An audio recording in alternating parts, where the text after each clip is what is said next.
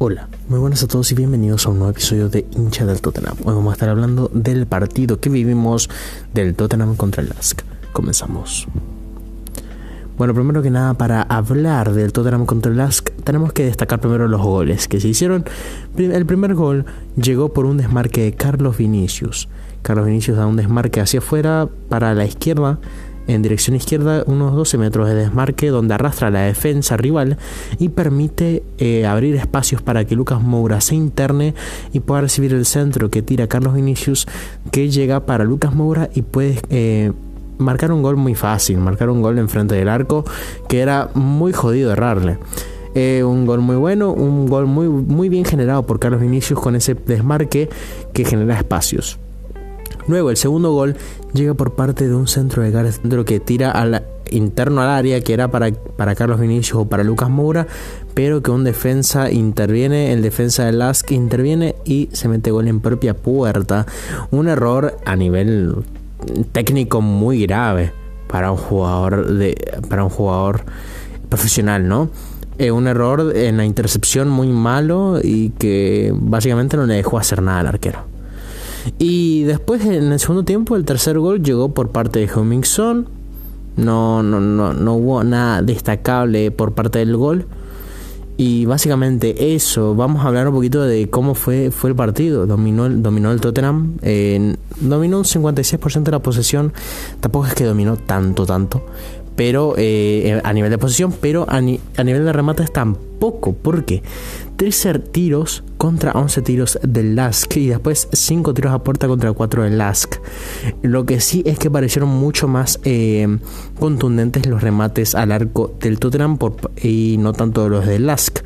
Los de Lask llegaban los tiros a puerta, pero no eran tan contundentes como los nuestros. Pero ahora, hablando un poquito del rendimiento de los jugadores, en general rindieron bien los jugadores. Eh, algunos de los cambios no tanto, pero en general rindieron decentemente bien. Vamos a hablar primero de Joe Hart. Joe Hart no tuvo tantas intervenciones, fue un, partido normal, decente. Vamos a ponerle un 5 como media para que, eh, bueno, Básicamente fue un partido decente. Un 5 va a ser la, nota media, la nota de decente. Eh, entonces un 5 para Joe Hart. Después en la defensa estaba Davinson Sánchez y Ben Davis. Ben Davis que como es un lateral defensivo tiene muy buenas características para ser central. Yo creo que tendría que reconvertirse a central. Eh, tiene muy buenas características, ya digo, para ser central suplente y así tener incluso más oportunidades. Que si falta Reynolds, juega por Reynolds y si falta Dyer, eh, puede entrar por ahí. Em, eh, ben Davis puede entrar por ahí, o si falta Toby Rey, o si falta Sánchez, puede entrar por ahí Ben Davis. Ahora, hablando un poquito de cómo rindió Ben Davis, eh, salió como capitán y la verdad jugó bien, un partido normal, un partido mm, sin complicaciones, creo que le pondría un 5 y medio. sería decente tirando a bien. Y ahora Davinson Sánchez creo que le pondría un 6, 6 y 25 por ahí, porque fue un partido bueno, bueno tirando a, muy bueno, eh, muy, muy sólido defensivamente, muy bueno eh, haciendo las, coberturas. Y la verdad me, pareció muy, muy bueno su partido. Y ahora hablando de los laterales, Doherty tuvo buenas acciones yendo a ofensiva, pero tampoco fue incisivo. Eh, yo le pondría un 6 y medio. Eso fue un partido bueno. De Ben Davis tirando muy bueno, pero yo hubiera preferido que llegara mucho más incisivamente al área, o no al área, sino a, línea de fondo, para poder tirar centros y aprovechar la habilidad aérea de Carlos Vinicius. Pero para mí me pareció un buen partido de Doherty y Reguilón lo mismo. Reguilón creo que es el mismo caso que, que Matt Doherty, así que creo que le pongo la misma nota 6,5.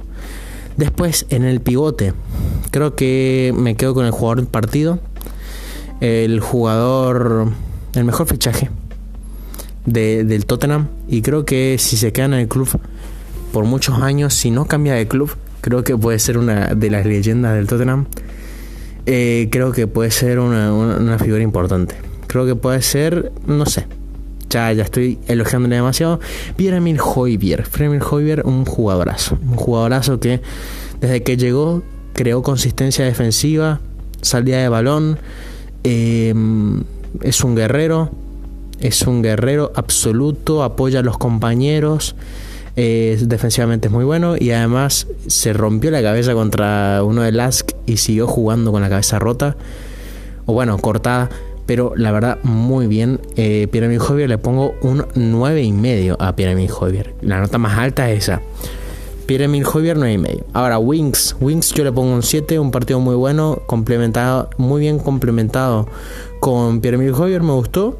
Tampoco es. El, creo que Wings no es un 10 en algo, pero es un 7 en todo. Y creo que fue un partido muy bueno de Wings. Así que un 7.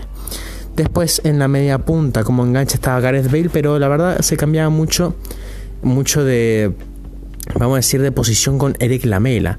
Eh, Gareth Bale yo le pondría un, un 6,5. No tuvo, no tuvo eh, ocasiones claras para él, para él, sino que el gol que, que, provocó fue por un error del rival más que por, por decisión de él. Porque el centro en sí si terminaba dentro o afuera, era mal el centro porque no llegó al destino que él quería. Entonces, eh, un partido de 6,5. No, no creo que creo que haya rendido bien. Ahora hablando de, de Eric Lamela, la verdad tuvo buenas acciones, buenos regates, buenas cosas, pero no fue incisivo tampoco. Así que le pongo un 7 por el tema de los regates y cómo fluyó en el campo. Eh, Lucas Moura lo mismo. Eh, Lucas Moura tuvo muy buenas acciones, lo que sí es que marcó un gol. Eh, eh, desmarcándose muy bien, tuvo buenas acciones, buenos regates, sobre todo en el segundo tiempo donde se va como de 3, la verdad jugó muy bien y creo que le pondría incluso un 8, un 8 a eh, Lucas Moura. Y Carlos Vinicius, Carlos Vinicius provocó el primer gol, creo que jugó muy bien para hacer su debut y creo que le pondría un 7,5 y medio. Ahora hablando de los suplentes, Geo Mingson le tengo que poner un 8. Yo no, no creo que tenga que explicarlo tanto. Dele Ali 0,5 para ser bueno. Porque Dele Alli, sí, o sea, tenía acciones en la banda haciendo paredes con los Chelsea. Em, se iba a línea de fondo, tiraba centro y el centro no terminaba nada. Tiraba muy mal centro.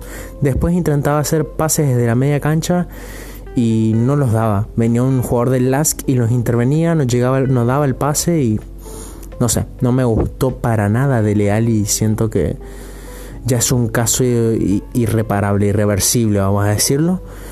A ver, el Ochelso cuando entró también, vamos a poner la nota al Ochelso. A ver, la nota de Del área ya la dije. La nota del Ochelso creo que sería un 5. Fue un partido decente, tampoco hizo nada, no tuvo tiempo para hacer nada. Eh, después, ¿qué otro cambio hubo? Si no estoy mal, creo que entró Sissoko. Sissoko le pondría un 5 también. A ver, todos los suplentes que entraron, eh, creo que les pondría un 5. No, no tuvieron actuaciones eh, como destacadas. Así. Así que le pongo, le pongo un 5 a la mayoría de suplentes, exceptuando a Hummingson que tiene un, le pondría un 8 y a Dele Ali que le pondría un 0,5. Bueno, espero que les haya gustado este episodio del podcast. Nos vemos en uno próximo que será la previa contra el Barney. Y bueno, nos vemos y chao.